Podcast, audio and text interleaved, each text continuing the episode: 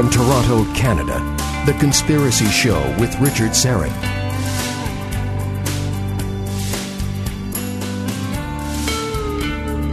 And welcome to the Audio Imaginarium. Come on in, weary traveler, hang your cloak on a peg, grab a stool, and come gather around the fire.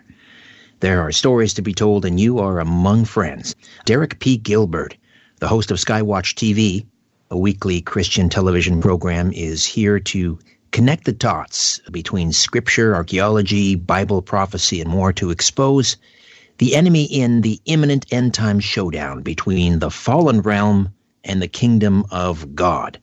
Giants are real. The small g gods of the pagans are real. Dragons are real.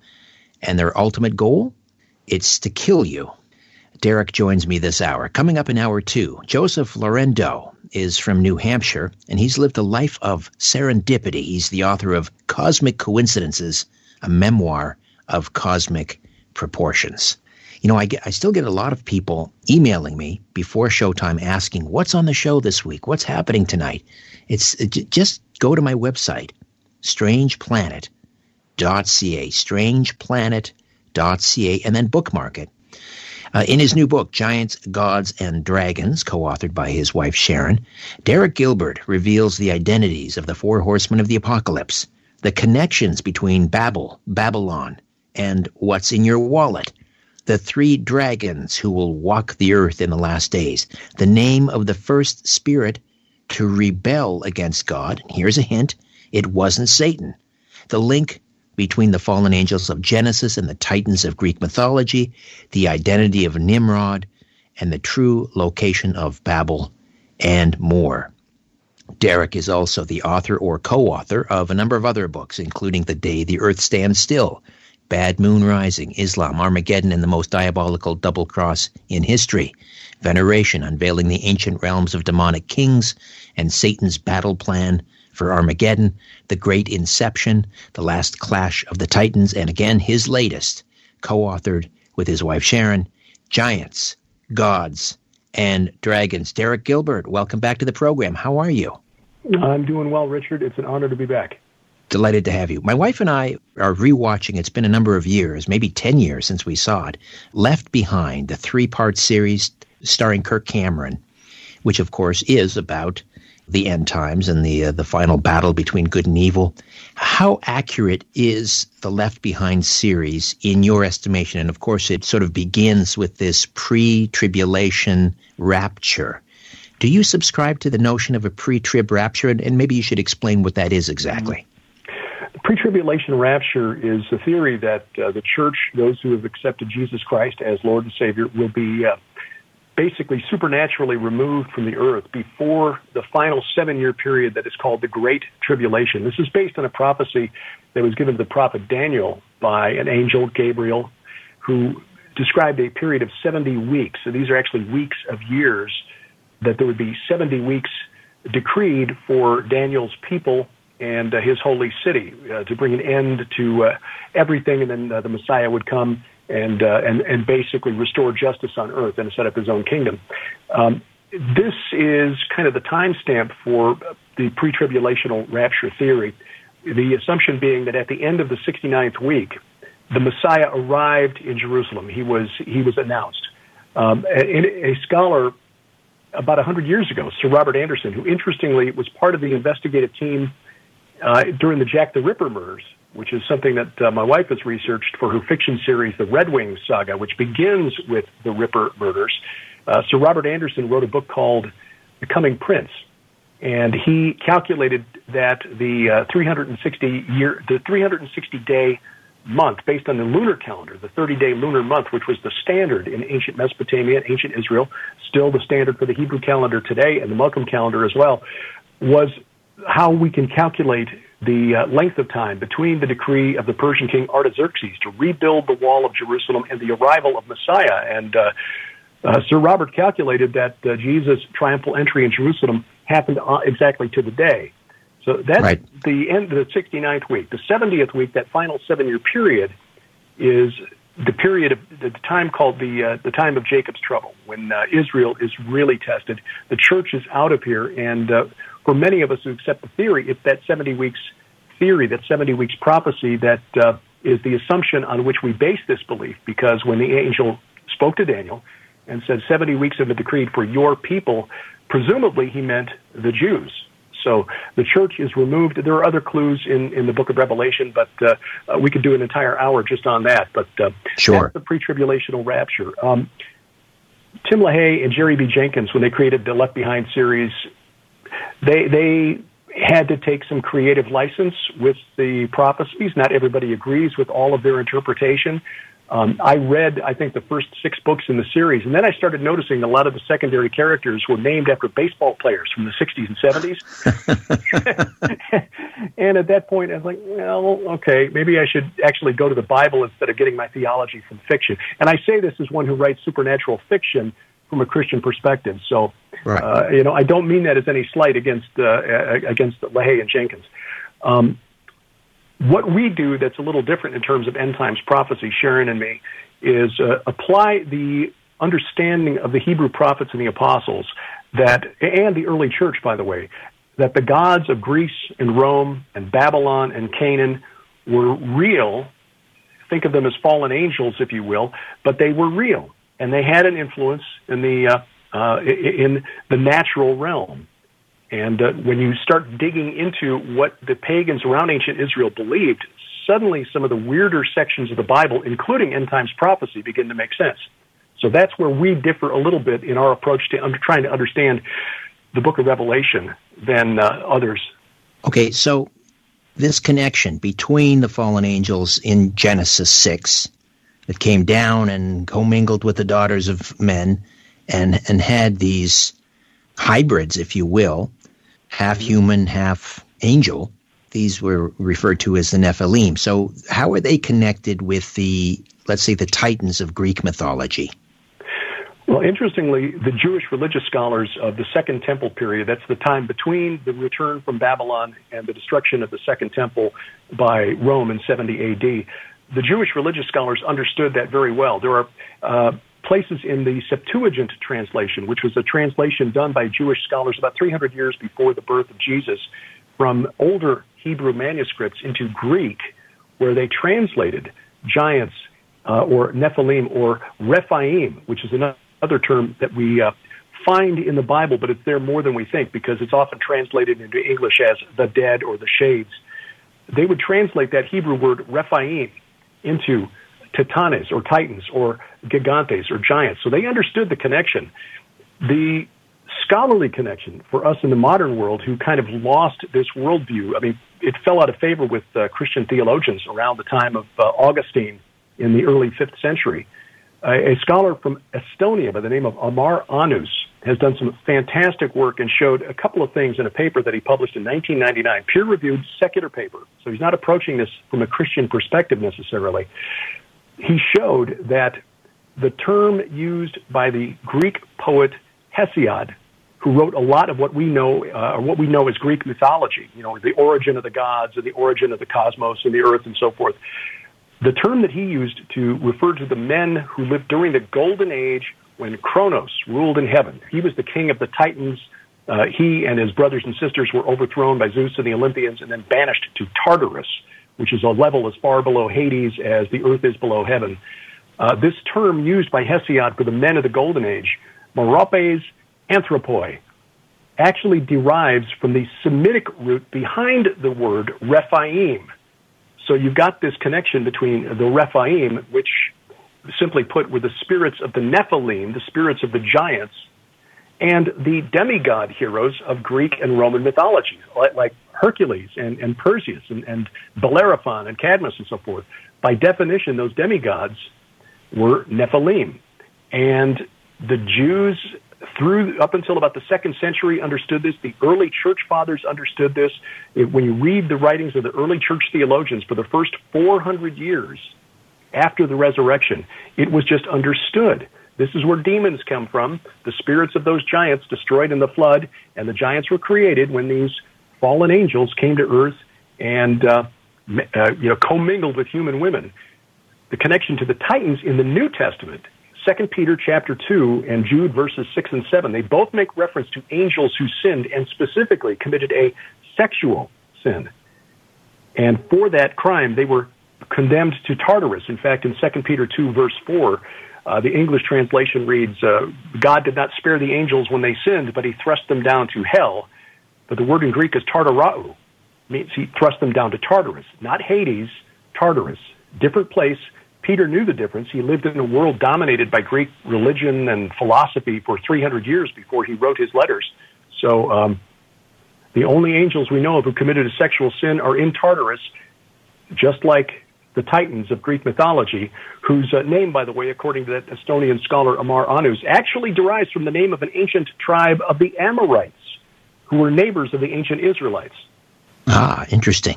So Apollo, is he in Tartarus? No, he is not. Um, there was a second generation of uh, what the Bible calls sons of God, in Hebrew, Bnei Ha-Elohim. Uh, again, we can think of them as angels, but that's a really imprecise term. After the Tower of Babel incident, God confused the languages of the nations, and he divided the nations. Uh, Deuteronomy thirty-two, verse eight says that when God uh, numbered them, or divided the nations, he numbered them according to the number of the sons of God. And uh, there's a tradition among some of the pagans around ancient Israel that their chief god, uh, El to the Canaanites, Dagon to the Amorites and the Philistines, had seventy sons. This number seventy in the ancient Near East represented the complete set, all of them, not one left out. Those sons of God, the sons of their chief god, were the gods who ruled the nations. The Jewish religious scholars understood that those were the angels, the, these fallen angels were the gods of their pagan neighbors, Chemosh of the Moabites and Milcom of the, the Ammonites and so forth. Uh, and uh, there was a Semitic god by the name of Reshef, considered a plague god, a warrior who was an archer. Well, there are ancient texts that have been found in the last two hundred years that identify this character Reshef, who's mentioned in the Bible a couple of times, but again, his name has been translated into English as plague, uh, is Apollo. So Apollo is actually in the Bible. In Habakkuk chapter three, he's described as following at God's heels when he marches forth from Mount Sinai. So we can be pretty sure that Apollo's not in the abyss with Kronos and the rest of the Titans. Um, in fact, in the book Giants, Gods, and Dragons, Sharon and I argue that the first horseman of the apocalypse, the rider on the white horse, is actually Apollo. Oh, well, that's interesting.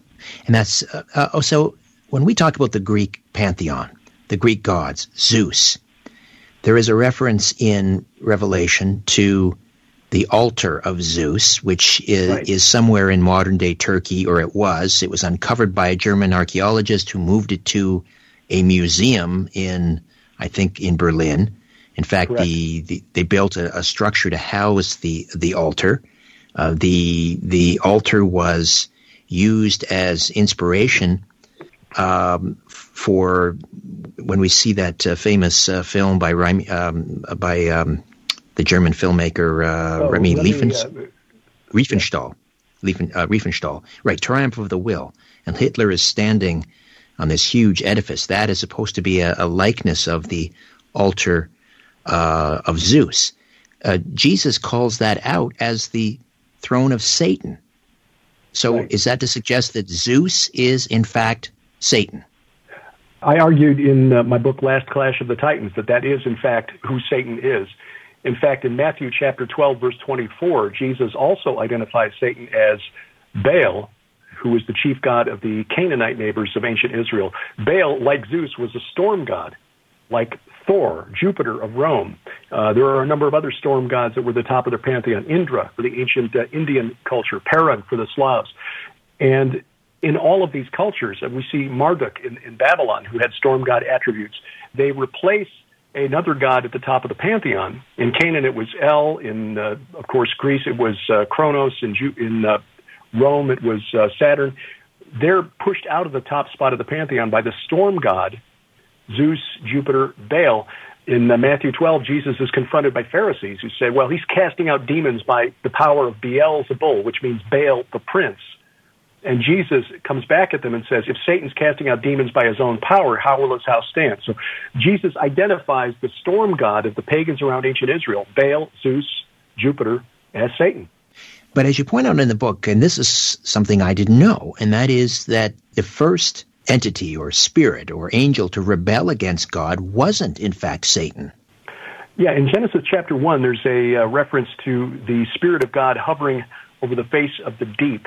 The earth was without form and void. Darkness was over the face of the deep. And the word there, deep, is tehom, which in Akkadian is temtum, and that is a cognate, same word, different language, for a Sumerian word, Tiamat. Well, Tiamat was the primordial chaos monster or chaos dragon. And that is a, th- this struggle between a warrior god and a chaos monster is a very common story in the religions of the ancient Near East, Mesopotamia. Tiamat had to be subdued by uh, Marduk in the most famous of these stories, but when you go back in uh, older versions of that story, it was Enlil, whom Marduk replaced at the top of the pantheon. The older version of that story had the sky god Anu subduing Tiamat, and Anu was replaced at the top of the pantheon by Enlil. Um, in uh, in uh, Greek religion, you had a chaos monster called Typhon, who had to be subdued by Zeus. In uh, the Egyptian pantheon, you had uh, Apophis, who had to be subdued every single night by the god Set, who guarded the solar boat of Ra that went over the horizon. And uh, interesting that, uh, as you discussed on last week's program with Tom Horn, the Wormwood prophecy, you know, isn't it interesting NASA chose to name this incoming asteroid that's going to pass within the orbits of right. our uh, satellites, Apophis. Anyway, this was a common thread in these religions. We even see it in uh, the Norse mythology, where Thor had to defeat a, a, a chaos serpent named Jormungandr. The, the Hurrians and the Hittites had similar stories. It's a common thread. Uh, but the difference is that in the Bible, this, this entity, Leviathan, was subdued by Genesis one, verse two. Now, there are other references to Leviathan in the Bible, um, uh, in Psalm seventy-eight for one, uh, Job forty-one for another. But uh, this, this entity was subdued by God in order to bring uh, order from chaos, if you will. And uh, it's just a story that's been retold by uh, pagan cultures uh, throughout the generations. Where did this Leviathan come from? It would presumably be one of the creatures that God created prior to creating Eden and putting Adam and Eve in the garden. In fact, Sharon and I are going to work on a book probably for next year that will be on this entity and chaos, because uh, I think if we look at what's happened around the world, well, in recent days, but even just the last fourteen months or so, I think we can see the influence of chaos is still pretty strong. Oh, yes. All right. We'll uh, take a time out. Derek Gilbert, co-author of Giants, Gods, and Dragons, and uh, we'll discuss the connections between Babel, Babylon, and what's in your wallet. We mentioned one of the identities of the four horsemen. The white horseman is Apollo. Who are the other three? And uh, we'll also uh, talk about the identity of Nimrod and the true location of Babel. Much more to come. Stay right where you are, right here on The Conspiracy Show. My name is Richard Serrett. Back with more in a moment.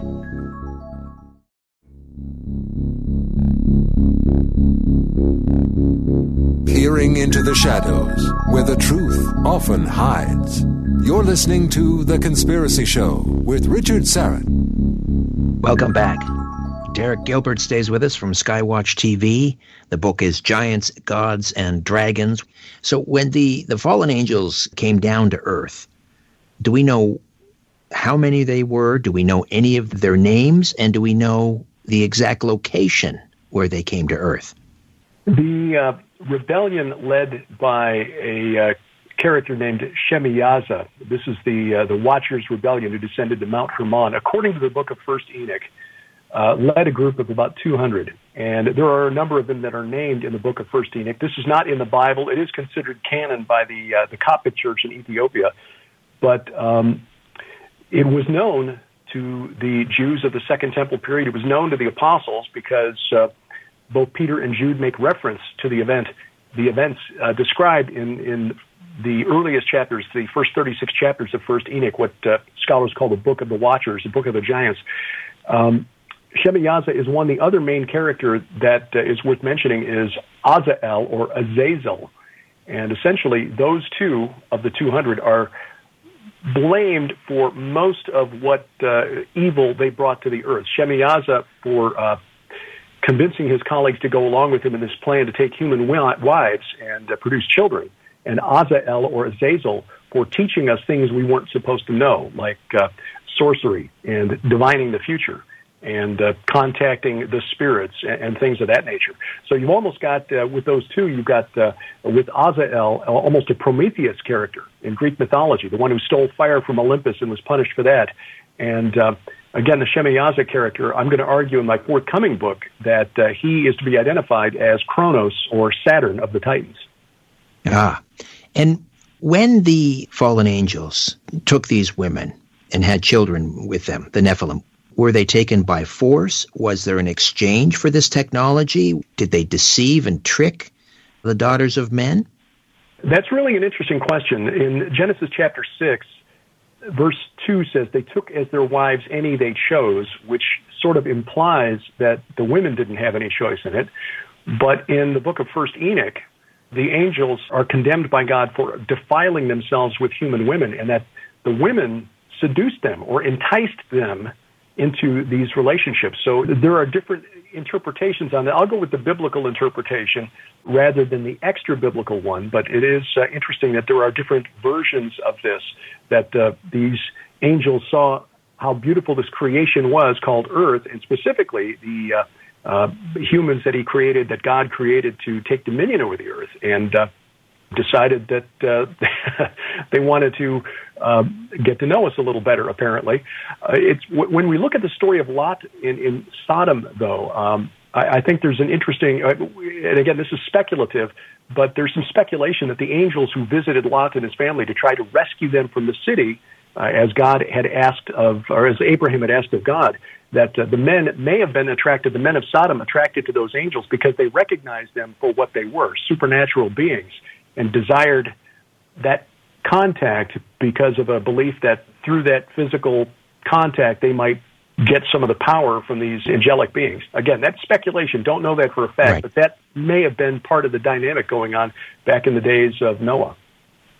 Now, the women that first, I guess, um, had relations with these fallen angels, do we know any of their identities? No, we don't. And when they give birth, because they were giving birth, the, the Nephilim were giants, one would assume then that their giving birth would hasten their death, the women. You'd assume so. But again, the clues that we get from sources that I would rely on, and, and again, I think First Enoch is useful insofar as it helps us to understand the strange event that's only mentioned in four verses in Genesis, and then a few passing references later in Scripture if you know what you're looking for, references to the cult venerating the dead. It helps us to understand that a little bit better because uh, the Book of Enoch makes clear that the spirits of these giants, when they were destroyed, because they were hybrid, they were neither fully human nor fully divine, they were condemned to wander the earth until the end of time, until judgment, basically tormenting humanity. Um, but we don't really know much more than that from, uh, from any of the texts. There are a lot of fanciful texts from the second period, uh, Second Temple period, uh, like the Qumran, uh, Dead Sea Scrolls. But uh, again, you got to be kind of careful as far, as far as how much uh, trust you put in those. Right, and and when a Nephilim was slain, uh, or when they when they died during the uh, the flood, they became demons. Correct? Is that what happens to that, them? That is the uh, that's what's specified in, in the Book of Enoch, that those spirits will be called evil spirits condemned to wander the earth until the judgment, tormenting humanity. And again, that was the understanding of the early church fathers. Uh, you read the writings on uh, demons by uh, early theologians like Irenaeus and Athenagoras and Clement of Rome and Justin Martyr and Origen and, and Tertullian and so forth. They were in agreement that the giants were created by this unholy union of angels and humans, and the spirits that proceeded from those giants after death are the demons that uh, uh, that that uh, uh, plague the earth. What's interesting, uh, when, when you read the, the writings of the Greek poet Hesiod that I mentioned in the previous segment, um, his work called Theogony is what we uh, is where we get a lot of what we know about the Greek religion, ancient Greek religion. He also understood that the men of the Golden Age, these demigods of the Golden Age, when Kronos ruled in heaven, when the Watchers walked the earth, in other words, when they died, their spirits became daemons, demons, except that the understanding of these demons by Hesiod and other Greek and Roman uh, religious uh, thinkers was very different from the Jewish and Christian concept of demons. They believed that they were kindly and helpful and would you know, uh, bestow gifts on humans as long as you were offering them sacrifices. Right, right. And um, we had these, uh, you know, the oracles of Delphi and so forth, and these priestesses in, in the various temples. Were they then communicating with these demons or or directly with the fallen angels? How were they getting their messages, and from whom? That is a really interesting question, and it led to some research that turned up some interesting and surprising um, information uh, for the book. Yes, I believe that they were hearing from something. Uh, Apollo was the god who was um, believed to be the, the one who, who fed information to the oracles in the Greek and Roman periods, so the classical period.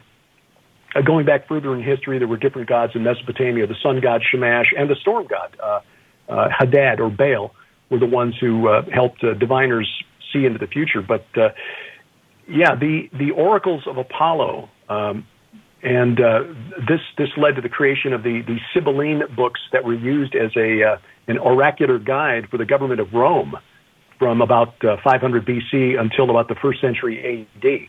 Um, after the, the, the resurrection of Jesus, when this, this uh, Christian cult began to spread from Jerusalem around the Mesopotamian, over the next three centuries, those oracles began to fall silent.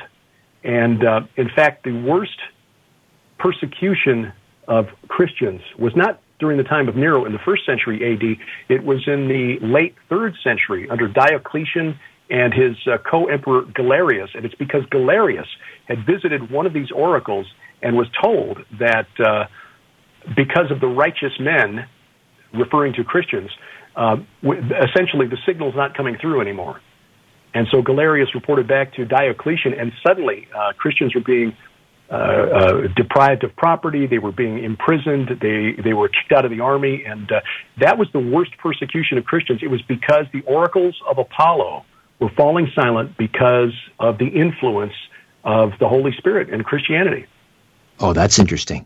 So getting back to the, uh, the Nephilim, uh, in Genesis six, it says something that we, there were giants in those days and again later, so presumably post-flood. If they were wiped out during the flood, how did we end up with uh, Goliath and, and other giants after they were wiped off the face of the earth, presumably? Well, a couple of answers to that. Uh, Doctor Michael Heiser, a friend of ours who can actually read the original languages, uh, that's, that's not my gift, points out that in Genesis six, the verse that says... Um, The Nephilim were on the earth in those days and also afterward when the sons of God came into the daughters of men. Of course, that's a euphemism. Um, he says that the Hebrew word translated into English as when, when the sons of God came into the daughters of men, can also mean whenever. So the Nephilim were on the earth whenever the sons of God came into the daughters of men. Uh, so there may have been a second incursion. I'm not sure about that. I tend to think that these uh, angelic beings, seeing their brothers who had been chained in gloomy darkness, to use the phrase of uh, the uh, the Apostle Jude, uh, didn't want to suffer that same fate. So I don't know that there was another incursion. And we point out, and pointed out in our previous book, Veneration, Sharon and I, that uh, the, the the giants that in, were encountered by David and his men, who are described as descendants of the giant, Uh, in, in the book of Second Samuel, the Hebrew is Yeladei ha-Rapha. Uh, Yeladei is not a term that refers to literal blood descendant. It is one that means servant of. And we argue that what you've got with Goliath and his brothers are not, I mean, yes, they were they were larger than average size. There's some dispute about the uh, the Hebrew text. Was, was Goliath nine foot nine or only six foot nine? Either way, that's still really big at a time when the average Israelite soldier was about five foot four. But uh, they were more likely members of a warrior cult that venerated the spirits of these Nephilim. As evidence, and it's circumstantial, but as evidence, one of the giants killed by David and his men was named Ishbi Benob, B E N O B. It's usually spelled in our Hebrew Bibles as one word, Benob. It's actually two words. It's Ben-Ov. The word O B in Hebrew, Ov, means medium or necromantic ritual pit. In other words, it's where you would go or the person you would talk to to communicate with the spirits of the dead. In other words, demons. So this giant uh. Ishbi was the son of the medium and was likely part of a cult that actually venerated these warrior spirits. Now, larger than average. I gotta, excuse me, Derek, I've got to jump in here. We have to take a timeout. We'll come back and pick up on that. Derek Gilbert, co-author of Giants, Gods, and Dragons, right here on The Conspiracy Show. Don't go away. You want the truth? You can handle the truth. The Conspiracy Show with Richard Serrett. Welcome back. Derek Gilbert hosts Skywatch T V, a weekly Christian television program, and co-hosts Sci Friday, a weekly T V program that looks at science news with his wife, author, and analyst Sharon Gilbert. Together, they're the authors of Giants, Gods, and Dragons. So post-flood, uh, now we had Nimrod, sometimes, dis- I guess, described as... Uh, um, you know, the the first emperor, or, you know, the first uh, one who tried to bring about a, a kind of a new world order. Was Nim, Nimrod is is a descendant of N- Noah, correct? One of Noah's, is it Shem, or who is he, uh, he connected he to? Descends from, he descends from Ham by way of uh, yeah. uh, Canaan, or by, by way of Cush. Uh, so uh, Nimrod was the second generation after the flood. And the basis of his kingdom, the base of his kingdom was a, a city called Uruk, U R U K. In the Bible, it's Erech, E R E C H. But uh, that's the same name that we call that land by today, Iraq. Isn't it interesting? Ah, when uh, right. the Brits and the French divided up the land after World War One, they chose the name of Nimrod's kingdom. There is a historical character in the, Syr- the, Sumerian, uh, the Sumerian king list by the name of Enmerkar, who, like Nimrod, was the second king of Uruk after the flood. And there's some poetry that has survived. Uh, now, the Uruk period of history, scholars, archaeologists, they know about this. The, roughly from thirty-nine hundred B C to thirty-one hundred B C, that city, Uruk, in southeast Iraq, controlled everything between the Tigris and Euphrates as far north as the mountains of Turkey. It was a dominant city, and uh, they had a lot of influence on history.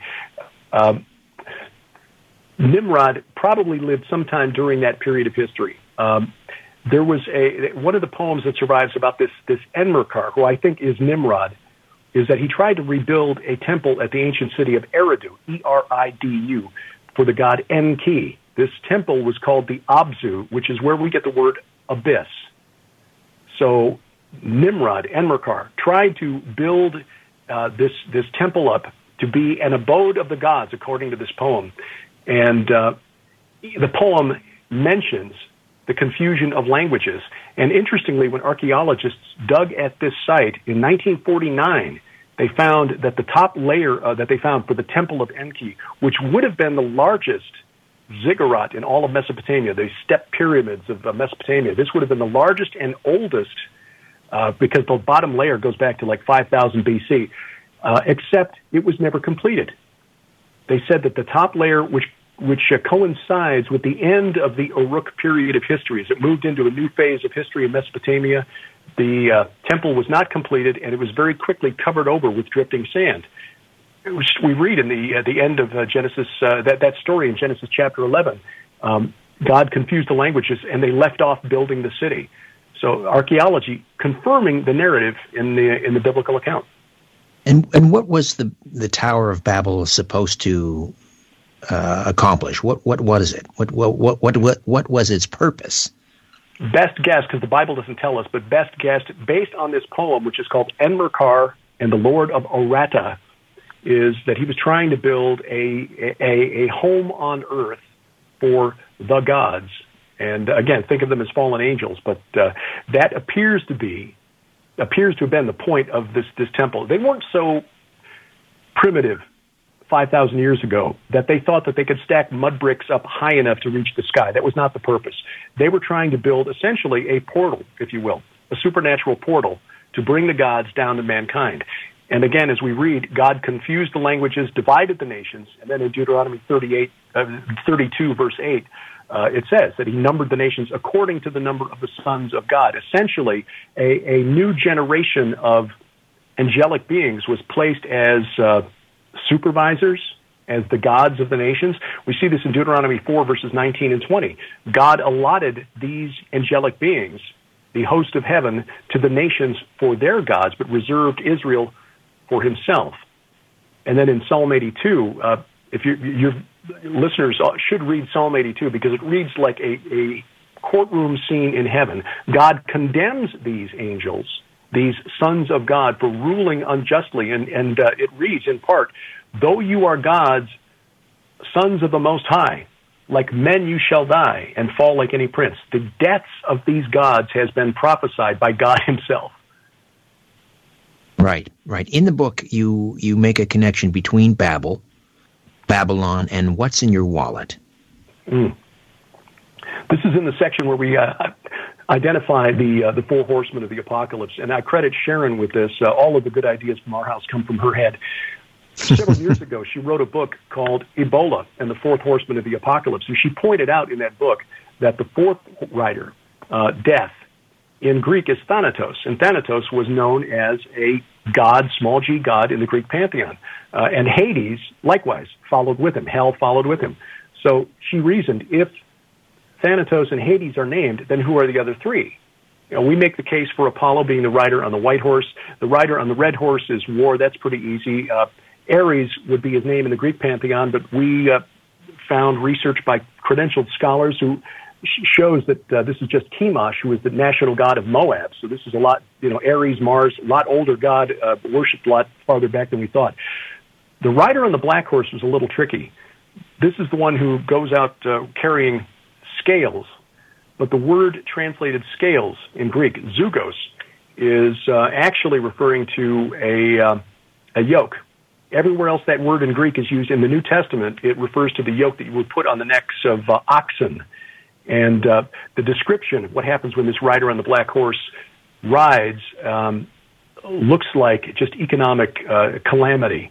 Uh, the prices just going through the roof, uh, people starving, uh, not able to buy enough just to make. But, but uh, I, I, we argue in the book that uh, this is essentially a picture of economic servitude, hence the, the yoke that the rider on the black horse carries. Ah, we look at our economic situation, and I'm sure you've talked about this on your program, where um, credit card debt, student loan debt, the, the real estate bubble, just within the last uh, twenty years or so, all designed to get us into a cycle of constantly being in debt, taking out loans and paying loans to our, our banking masters. And, of course, now the, uh, the, the push is on to do away with physical cash and move us all to a digital currency, which means that none of us will have any economic financial privacy anymore. Everything we buy or sell will be tracked because it will all be co- recorded on a computer somewhere. So our argument was that this was a god in the ancient world who must have had something to do with ledgers, with accounts, with economic uh, uh, activity, commerce, and that would be the Greek god Hermes, who was known in ancient Babylon as Nabu. And um, when you begin looking at the, the characteristics of that god, Nabu in Babylon was a god of scribes, but he was also the god who kept the ledgers. In fact, they found just within the last uh, twenty years or so a temple dedicated to Nabu of accounts. And interesting. All right, Derek, we have to step away again. Okay. Quick, quick time out, back with more of Derek Gilbert, Giants, Gods, and Dragons, right here on The Conspiracy Show. Stay with us. You're listening to The Conspiracy Show with Richard Serrett. All right, Derek Gilbert stays with us a little while longer, uh, a few minutes longer, actually. Just a heads up, um, on uh, Saturday, next week, Saturday, or this week, technically, Saturday of this week, uh, on Coast to Coast, Derek will be with me. I think it's for three hours, isn't it, Derek? That's uh, what the producer said, so I'm looking forward to it. All right. Well, we'll do, be able to drill down even deeper. But uh, um, I know that you're in, uh, in enjoying some of the uh, uh, the folks in our in our YouTube live chat, and uh, Y Y uh, is uh, brings up an excellent point. She's suggesting that CERN is the modern day Tower of Babel. What do you think? It's an interesting thought. I know uh, my uh, friend uh, Josh Peck, who co-authored the book with me on the uh, U F O phenomenon, The Day That Earth Stands Still, co-authored with Tom Horn the book uh, Abaddon Ascending about uh, CERN and what exactly they're doing there. They're trying apparently to break into another dimension. So in that sense, yeah, that would be a modern-day Tower of Babel because, again, that appears to be what uh, Nimrod was trying to do. All right. Now, uh, we were talking about the, the, uh, the four horsemen of the apocalypse. And uh, there's uh, the deadly rider on the pale horse, and uh, he's accompanied by wild beasts. What are these wild beasts? This is something that out, grew out of that book that Sharon wrote about seven years ago on the Ebola outbreak, Ebola and the Fourth Horseman of the Apocalypse. The Greek word is therion, which is the diminutive form of thera, meaning beast. So she argued that it uh, might be little beasts, in other words, bacteria or perhaps viruses that are the instrument of death wielded by Thanatos. And, uh, in fact, that was the... Uh, the inspiration for this particular book. Tom Horn came to us and uh, came to Sharon, actually, asked her if she would write a book um, on the the COVID nineteen outbreak in the context of Bible prophecy. She came to me and said, what do you think? Uh, can we maybe broaden this a little bit so it's a little more evergreen? Because COVID will fade just as Ebola, thankfully, back in twenty fourteen faded. And uh, so that was what led to this uh, what led to this book. But uh, when it comes to beasts, again, therion might actually refer to something a little smaller than we normally think of. Hmm. So when you see the, the events playing out uh, in this way, I mean, and, and obviously this happens uh, every time that there is, you know, cataclysm in the world. We start thinking about uh, end times. Um, what do you think? Are we are we in the early stages of the tribulation? Uh, I don't think we're going to be here during the Great Tribulation, but, you know, as Christians, we need to remember the words of Jesus said that anyone who followed him would be uh, subjected to tribulation. So I guess it's just a matter of degree. Um, there's no faster way to get Christians arguing than to ask, you know, hey, pre, pre, pre post, or mid, uh, re- referring to the timing of the rapture. And then, of course, you've got the pre-wrath believers who uh, uh, kind of split the difference there between pre and mid. Um I think we're looking at, uh, with COVID nineteen and with the Great Reset Initiative of the, the World Economic Forum, I think we're seeing what the arrival of the Antichrist will look like. We don't think this he's here yet. We certainly don't believe that uh, taking this, uh, taking the vaccine is the mark of the beast or anything like that. There's a lot of the book of Revelation you have to get through before you get to the Antichrist and the mark of the beast. But it will look something like this. There will be some sort of global crisis which will compel people to demand more government intervention in their lives. The World Economic Forum is trying to use this to roll out more uh, economic control, uh, essentially to try to eliminate the middle class, uh, uh, especially here in the United States and Canada and the West. China is on board with the World Economic Forum because that fits into China's long-term goal, which is to uh, become the dominant superpower. But no, I, I don't think we're there yet. We're closer to the end than to the beginning. But when we get right up on the arrival of this character called the Antichrist, the beast that emerges from the sea in Revelation thirteen, it's going to look a lot like what we've been through the last year.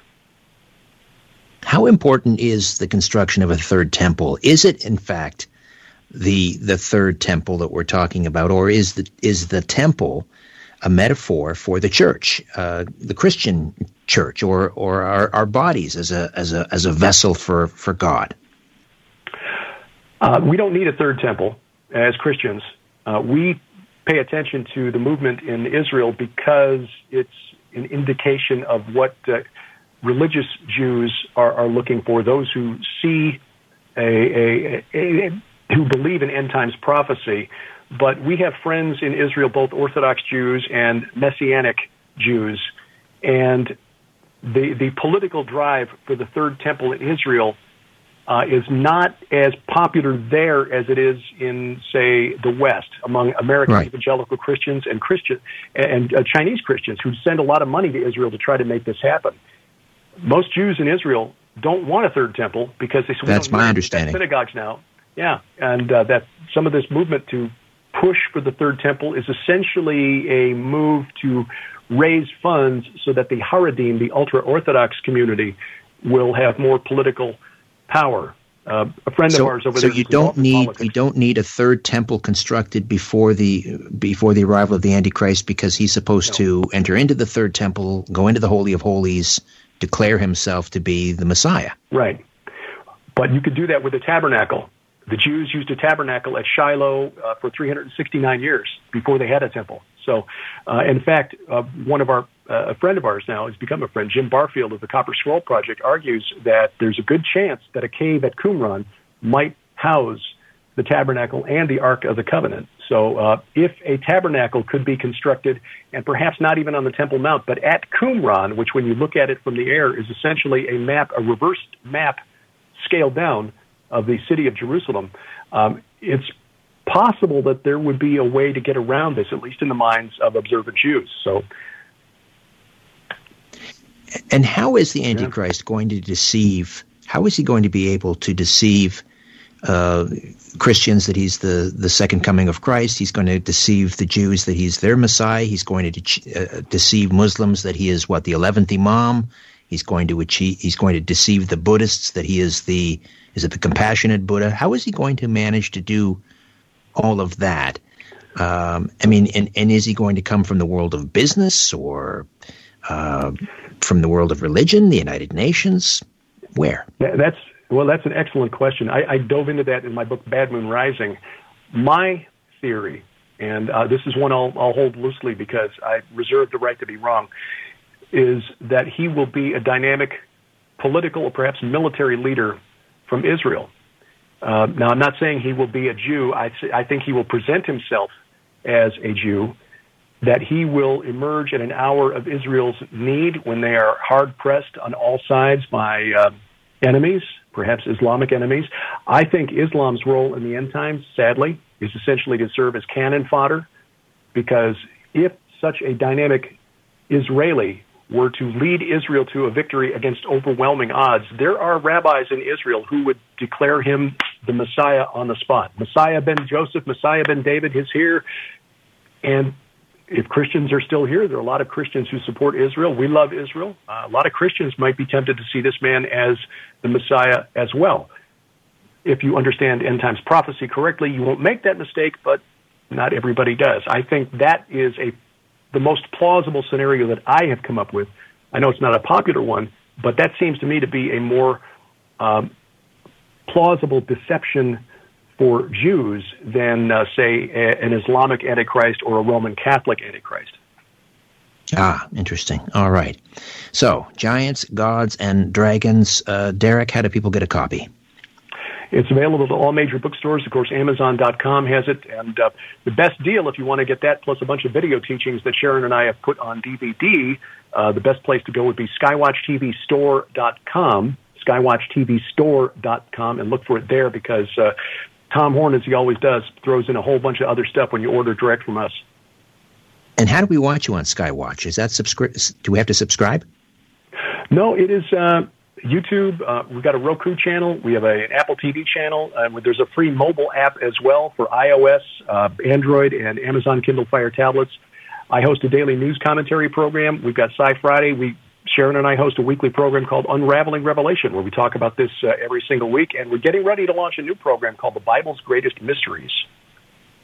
Ah, all right. Much, uh, a great deal going on. Always uh, very, very busy, and I appreciate you carving out an hour for us, and we'll talk to you next on Coast to Coast on Saturday. Look forward to it. Thank you, Richard. Thank you, Derek Gilbert, co-author Giants, Gods, and Dragons. All right, when we come back, a simple um, but unassuming man, Joseph Lorendo from New Hampshire, has lived a life of enchanting serendipities, and he'll share those with us next on The Conspiracy Show. Don't go away.